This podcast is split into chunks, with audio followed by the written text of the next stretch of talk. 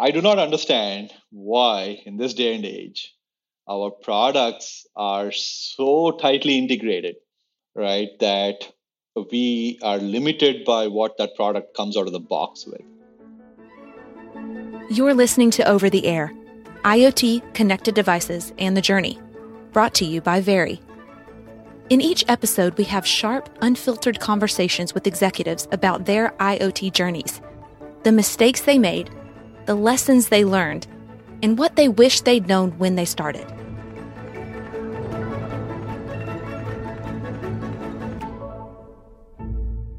Hey, everybody, welcome back to Over the Air IoT Connected Devices and the Journey. Today, we're going to be talking about autonomous vehicles in an agricultural environment. We're talking about electric autonomous tractors, you guys. I'm here today with Praveen Penmetsa, the CEO of Monarch Tractor. Praveen, welcome to the show. Thanks for having me, Ryan. Uh, all right, so right off the bat, most people listening out there, you know, we got IoT super fans, we got connected device folks, but they may not know Monarch Tractor. Can you tell us a little bit about what you guys are doing? So, Monarch Tractor is very much a next generation tool for farmers. So, our tractor is all electric. It is capable of driver optional operation, which means you don't need anybody on the tractor. And also, we act as a data hub.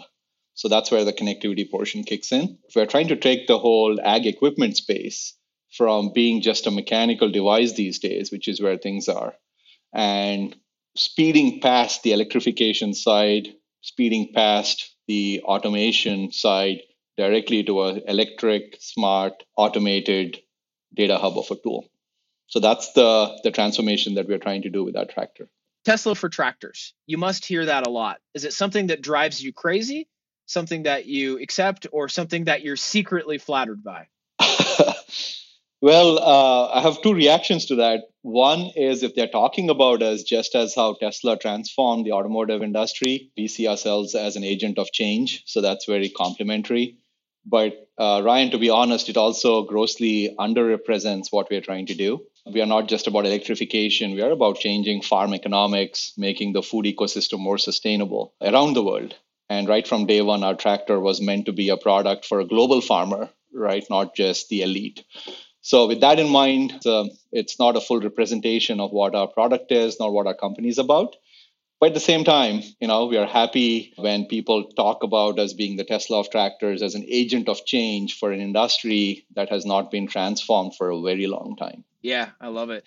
And we love to bring guests on right as they're breaking some big news. I know this week was a big week for you guys. What can you tell us? Yeah, this week was huge. Uh, it's now out in the press. Uh, the Wall Street Journal has an article on, on us. Case New Holland Industrial, which is a large conglomerate that includes tractor tractor brands like New Holland and Case, but also other industrial brands, including uh, Iveco Trucks, has announced their investment in our company which is tremendous because it's not often that you see the incumbents investing into a startup. You don't see too many examples where uh, an existing industry that's about to be transformed is actually accepting of change.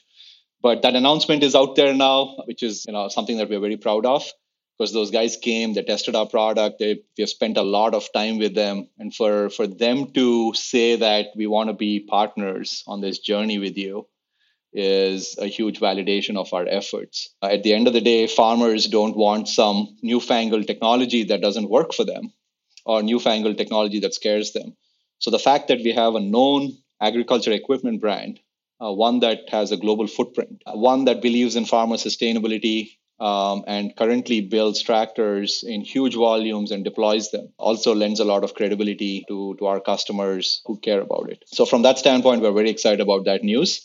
And it's not just a product collaboration, Ryan. We're also excited about the fact that our technology is going to be applied across all of their segments, which is everything from off road equipment to agriculture to their bus division, etc. So, very excited about that part. I love it. Congrats. So, Praveen, you and I have known each other for 10 or 15 years now. I met you when you were running uh, Motivo a company that was helping my the company I was running execute on some work that we had gotten ourselves into but could not execute on. So known you for a long time, uh, been a big fan for a long time. Motivo was an engineer was an innovation engineering shop. Talk to me about your journey from there to here. You know, now you're running this uh, this autonomous tractor company. Like, I remember you guys being very focused on on-road vehicles at that time. Can you talk about that journey a little bit? Yeah, wow, that's a blast from the past, Ryan. Like when we started working together, right? That was definitely back in the early days of Motivo, where we were working on electrification. Around that same time, we had actually invested into a into a connectivity platform the, that was specializing in OTA, over the air updates. And very much at the automation revolution had not just started yet. There were no autonomy car companies when you and I were working together at that time. But on the Motivo side, we saw the convergence on the product side. That's the whole reason why I started Motivo, you know, 10 plus years ago. Was products were getting more complex. It was not just mechanical products or electrical products or just digital products. You needed all those three skill sets to to develop the current projects and that's not something that most people are, are good at is having all those three disciplines work together to develop compelling uh, user experiences to develop fantastic products so that was the whole genesis of motivo where we worked on electric boats electric cars electric planes and everything from one wheel vehicles to uh, to electric airplanes like i just talked about but along that journey, we also were a part of the autonomy revolution that, that came up, which uh, all of us are now familiar with, which is autonomous cars, autonomous bikes, you name it, everything is now autonomous. Seeing all of those industries get transformed and living in California, where we are surrounded by agriculture, surrounded by nuts farms, surrounded by some world famous vineyards, etc., a lot of the farmers started approaching us saying, Hey, you know, you guys are working on all this great technology can you do something for us on the farming side? And that's how I got introduced to ag tech, you know, five plus years ago. When I went out to the field, I saw something that looked very familiar, and that's something that Ryan, you and I, and Luke have seen on the automotive side. No innovation, a lot of stagnation on the technology side. Everything was a commodity. Connectivity was not being taken advantage of the digital transformation had just not happened yet. It's the same things that uh, the three of us have heard before too, right? Oh, these are commodity products, right? Everybody cares about dollars and cents, and nobody will will pay for a connected car or an automated car or a smart car. You know, we'll just stick a screen in there or stick as many screens as possible. And that's what connectivity was all about. Having seen that happen in automotive and seen the change that happened thanks to connectivity plus automation transforming that product. I wanted to do the same thing in agriculture. And when I looked around, people were not doing it. And I saw a huge opportunity. And having a global mindset, I wanted to do a product that really could, could be sold anywhere in the world. So that's why we focused on the compact tractor and started Monarch Tractor a couple of years ago to bring that to life as a completely separate company, purely focused on food sustainability and the digital transformation of agriculture. I love it. Uh, you touched on this a little bit, but are, are there some specific challenges to operating in an agricultural environment that might surprise people? You know, uh, maybe they even surprised you. You were like, I, I hadn't even considered this. Yeah, uh, agriculture is it's something that all of us feel is very low tech, right? When when we kind of drive by on these highways and we kind of peek over to the farms, you kind of see ag as very much a, you know, you think of these big combine harvesters and you see this big mechanical equipment. It's not something that a lot of us think about as technology focused. We also don't realize how reactionary agriculture is. So to touch upon the challenges, Ryan, one of the big challenges in ag is, you know, you do not control a number of the elements. So unlike manufacturing, where you control 95 plus percent and things might be late or there's quality control issues. The biggest thing in ag is, is the weather. We don't control the weather. So the seasonality changes, weather changes means that in some of our crops that Monarch Tractor operates in, if there's a, a sudden drop in humidity in the middle of the night, the farmers have to get up at 2 a.m. in the morning and do an operation. So the reaction times have to be very, very fast. So that's one, which is very surprising it's also surprising on like how much effort goes into agriculture and how many stakeholders there are in agriculture we often talk about it in connectivity right is if you look at the automotive world for example oh there's regulations there's dealerships there's the consumer there's the car companies but if you look at it in ag there's even more stakeholders There's the federal government, which plays a huge role in agriculture. There's the state governments that play a role. The commodity markets in some places are controlled. There's some price sets, etc. The weather is there, right? And then there's a lot of those stakeholders so which means when you're when you're trying to get a product out when you think about like product features and the channel to market the product in or how do you distribute it or how you support it and all of that it's a very complex ecosystem so i just talked about two different things one is the reactionary element the second one is the number of stakeholders but the third one is how robust stuff needs to be you know, we are all used to, we talk about it in cars are like, oh, 10 years, right? I, I use cars for like 10 plus years, etc. In ag, it's common to see tractors that are 30 plus years old. So when you're developing a connected smart product, how do you develop a product that farmers want to keep for 10 plus years? That's being passed on from generation to generation and comes with the farm. Usually, if you buy a farm, you get the tractor along with it. So these are the kind of things that make the whole landscape very challenging and also very interesting. It's uh, it's a fantastic place for all of us who have been in other market segments like aerospace and automotive and mobility to apply all those lessons into farming. So, for people out there tasked with uh, developing an IoT product, we got a lot of people out there, you know, in the business of connected devices probably the the only familiarity that they might have with ag and and tractors is this story of right to repair.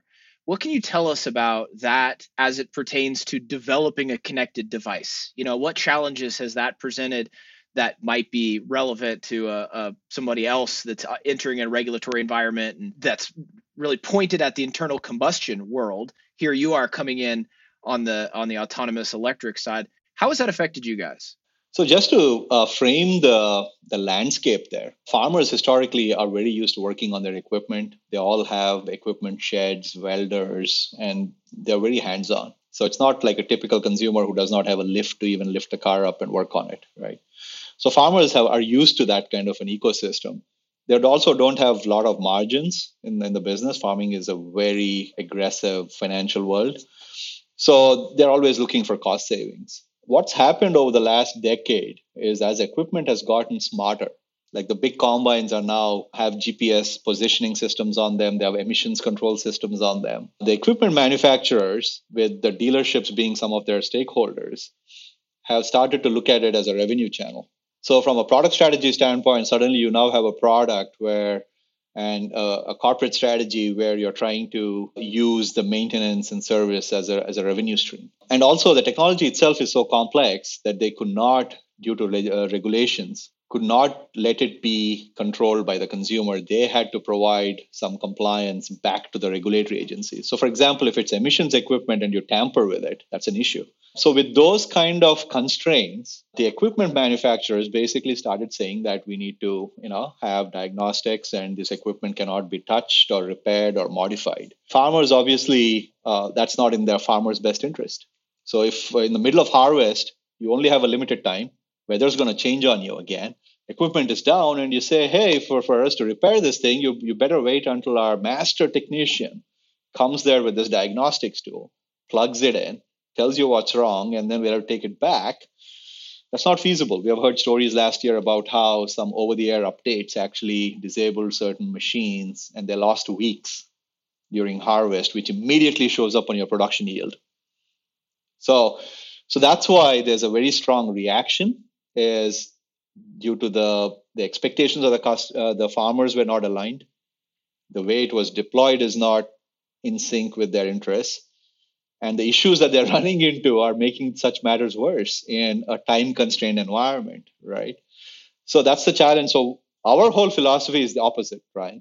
And it's something that I think companies are now starting to think about is let's use technology not to create barriers. Let's use technology to create a bridge what I mean by that is if farmers want to repair, and if you have connectivity over the air technology available, what if we use that tech to ensure that the farmer is fixing things the right way?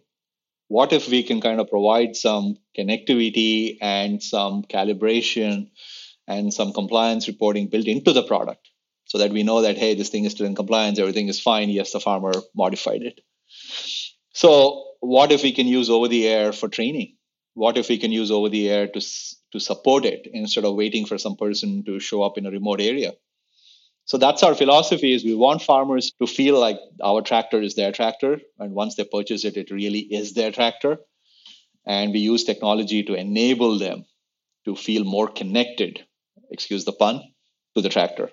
Well i, I want to thank you first of all for the repeated plug of over the air. And future guests we do pay five dollars for every time a guest says over the air yeah. uh, because we we yeah. reuse that in marketing. But so is is part of the answer now. I'll, let me return the plug back to Monarch. Is part of the value prop that there is nothing to repair in the first place. You know, by removing the internal combustion engine, you know, you guys are delivering. You know, you hear this about Tesla. Hey, gone are the spark plugs. Gone are the oil changes you know you're going to change the uh, the tires every couple years but is, is that uh, a big part of the value prop for you guys as well? That like you know yes this value this right to repair is a thorny issue monarch is trying to be on the right side of things but also there's just a lot less to repair. Exactly there is right? And that's where the combination of electrification plus the automation plus the data side of it all kicks in. And when you combine all of that that really gives our farmers and uh, who are our customers a huge advantage. Is maintenance costs we know from the electric bus industry for example are usually down anywhere from 60 to 80 percent compared to a normal uh, diesel engine bus. So our farmers will gain that same advantage. So that helps from that standpoint. But i and the whole team at monarch is not the kind of are not the kind of people who will be happy with just those kind of operational savings. Our whole ambition is how can we use the data and the connectivity side to really enable the farmer to tell their story to the end consumer? What if data is not just an operational savings tool? It's about telling your story and your story is your brand. And if we can create a brand for the farmer ryan now we're increasing the value of the crop. It's not just about diesel savings maintenance savings or efficiency. It's about storytelling. It's about talking about what makes your crop unique or your environment unique or the way you farm unique and getting that across. So the technology side for us is is is a part of the whole product solution and is a product a part of our philosophy as well. Staying on like some of the things that that are unique about Monarch, um, you know, you and I talked about when you you know looking at the connected devices space what are some things that you think people outside of your industry just across connected devices world should start doing? And you and you mentioned you know this modular approach to product development. Can you talk about that and and like what you mean by that and how like how that has played out you know at, at monarch? And then also i should quickly introduce my co-host who i've not ever called out but mr luke wilhelm on the call with us today joining us as a former appler who are steadfast believers in a non-modular approach to product development. So buy a thousand dollar phone, keep it for three years, throw it in the garbage, buy a new one.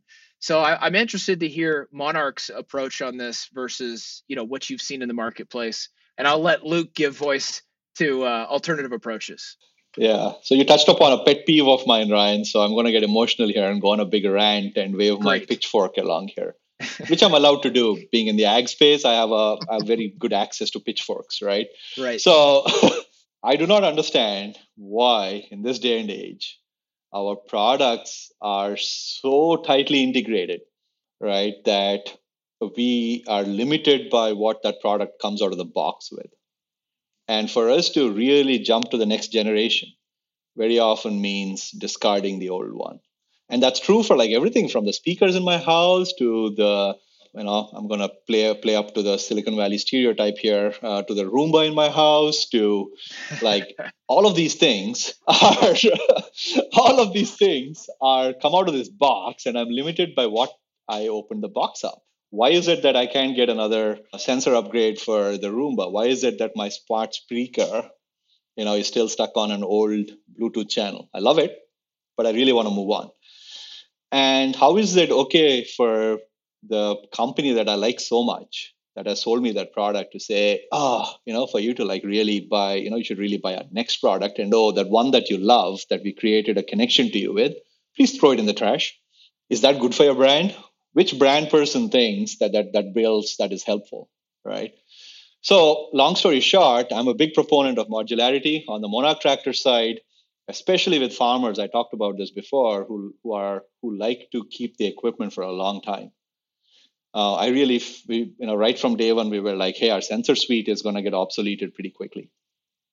So, but farmers want to keep the tractors for 10 plus years. So we made the whole sensor suite modular. We made our battery modular. We made some of the user touch interfaces very modular. So all of these means that the core chassis and the core expensive bit stays the same, but our farmers can continue to upgrade.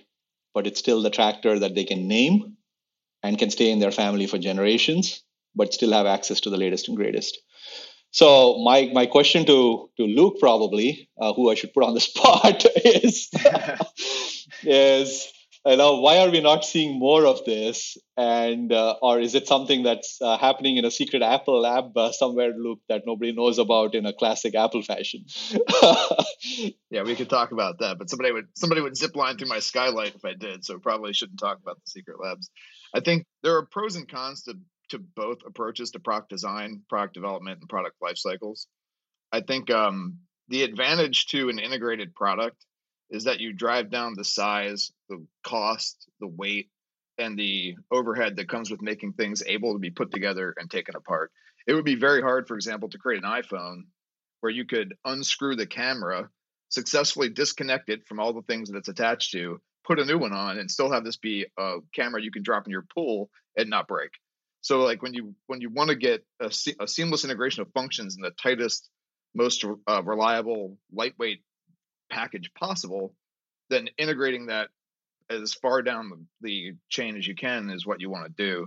And I think that that extends into automotive to a certain degree or to ag to a certain degree as well. If you want to make it so that you're, for example, taking your Tesla and they tried to do this, swapping battery packs in and out instead of charging them because you don't want to have to pay to put in the charging infrastructure, you can do that. But now you have to make everything about that battery be okay to have outside of the vehicle, but then plug it in and take it out, plug it in and take it out, plug it in and take it out.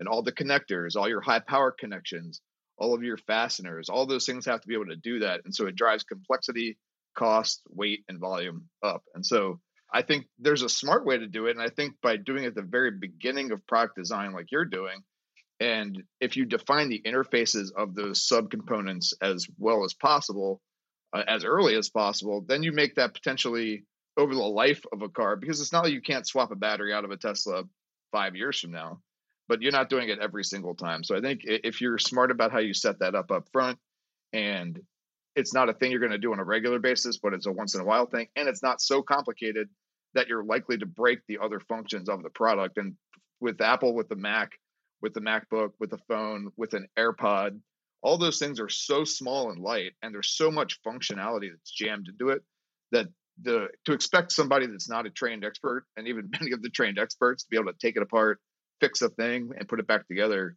No that makes sense luke and uh, i was being provocative when i called out the apple products but i think my whole issue is i would expect to see more modular devices in our life on a daily basis and it's amazing actually how few of these devices are modular. You know how can we get get more modularity into these smart devices, especially the more expensive ones, especially the more, you know, things like, like I said, you know, whether it's the the smart uh, fridges or the the smart vacuum cleaners or, you know, in the smart world where everything is connected, having some modularity is, is almost expected, but somehow it's going the other way it's an interesting thing to think about you know just the idea that you've got a suite of sonos speakers being able to keep some of the outside and replace some of the inside particularly the batteries that that seems to be the real mm-hmm. problem area that the batteries are just like unworkably non-modular they they were never designed to, to be swapped and so the, the entire thing becomes landfill because of that issue. Yeah. So Praveen, as we're wrapping up, getting getting to close here, just a couple of other questions for you. One thing I wanted to ask you, you know, so you, are CEO of a company, you guys make up a hardware device. You've got folks out there listening that are tasked with developing a connected device, a hardware product. What's something that you hear a lot but you totally disagree with? You know, you this is something that you, you it's conventional wisdom and you couldn't uh, disagree more strongly. Yeah, I think uh, a common one that I hear all the time, and I have a contrarian view, and I'm happy to be on the minority on that one because it gives us a big differentiator, is when you do a connected device, uh, figuring out the data monetization somehow is seen as a pass or a crutch for value proposition for the hardware product. So what I mean by that is everything cannot be swept under the rug of like somehow we'll monetize the data at some point. Hence, right, we, let's do this. I understand the aspirational nature of uh, of that statement. I understand that what the data use might be is not well understood in the current uh, time when compared to the future. But still, I think it's uh, something that's bandied about way too often and is often leads to trust issues between whoever the consumer is or whoever the you know in our case the farmer is and the manufacturer is so we cannot from a product development standpoint just collect data willy-nilly uh, under the guise that oh we'll figure the value of it out later on. The other side of it is also when you're thinking about the whole product value proposition we just can't say well let's deploy a thousand dollar machine and sell it for 50 bucks and hope that the other 950 somehow shows up on the um, on the on the data monetization side right so that that basically is abdicating totally. our responsibility from a product strategy standpoint uh, i'm a big believer that the hardware has to be well thought through from a user experience standpoint and from a value proposition standpoint and the data is the icing on the cake one of our farmers actually told us this is like guys like i love the automation i love the data but don't forget your tractor is the cake. Everything else is icing on the cake. If you invert that, that's not a great cake. So it's something that we we actually joke about a lot, right? Is this you have to get the proportion right, and for us, the hard, the hardware side of it and how well that works is the cake, and the rest of it is important. We have we we try really hard to make sure that we get that uh, prioritization right as well for the sake of our customers let, us just pull at that thread a little bit. I, I think yeah. most people that have been in this space, I, I I'll say I totally agree. You know, like monetizing data is, is not a strategy. It's a it I don't know. It it cannot be the cake. It, but I agree with its place as as the icing. So, but like talking about the cake, the purchasers of products are, are often like fiercely loyal to brands that have solved hard problems. What's a what's a problem like headline or maybe it's like buried down in the minutia most people wouldn't even appreciate its difficulty but can you give us an example as you've developed this product of a problem that was like fantastically thorny. You know maybe it wasn't even something you were anticipating that you guys have had to solve for along the way. I think the big one for us from that standpoint is how do we make a very robust product while keeping it you know modular? And luke did a great job of explaining the pros and cons of it but that was a huge challenge for us and those compromises had to be made on our side without compromising the product. So i'll, I'll, I'll give you an exact example is we took on the challenge that nobody else has even in automotive nobody else has which is in, in order to make our sensor suite system completely modular we had to put everything into the roof and really package the roof up. And since it's agriculture it gets sprayed uh, not just with water but also with strong chemicals like sulfur and things like that. So we had to package this whole thing up, make sure that it passes all the all the robustness requirements and the environment requirements, but also do it at a cost target that was very challenging. So what we had to do to do our sensor suite was while we were using a lot of production scale sensors, we had to do some custom development as well and some innovation with respect to how we cooled all of these electronics and the compute that was in the roof. So there was a, a mixing and matching of off the shelf versus custom plus innovation to meet the modularity requirements, the environmental requirements, and the cost targets. So the roof is something that we're very proud of in terms of what we've managed to achieve. And none of the autonomous cars that you see have kind of really pushed it into into that area uh, with that modularity, right? For very good reasons. So that was a crazy challenge, and uh, you would appreciate this, uh, Ryan, and I've uh, avoided using the word OTA since you last mentioned it. Um, is the connectivity side, the antennas. Uh, we still have to deal with the antennas, right? We still have to deal with the GPS system that's inside our roof and the communication that has to happen there. So when you do these very strong integrations, especially with communications on board, there's all kinds of noise challenges that you run into as well. So environmental plus noise. When I say noise, I'm not talking about physical audible noise. I'm talking about the electromagnetic noise uh, and antenna communication issues. So all of that combined made it a really challenging uh, project.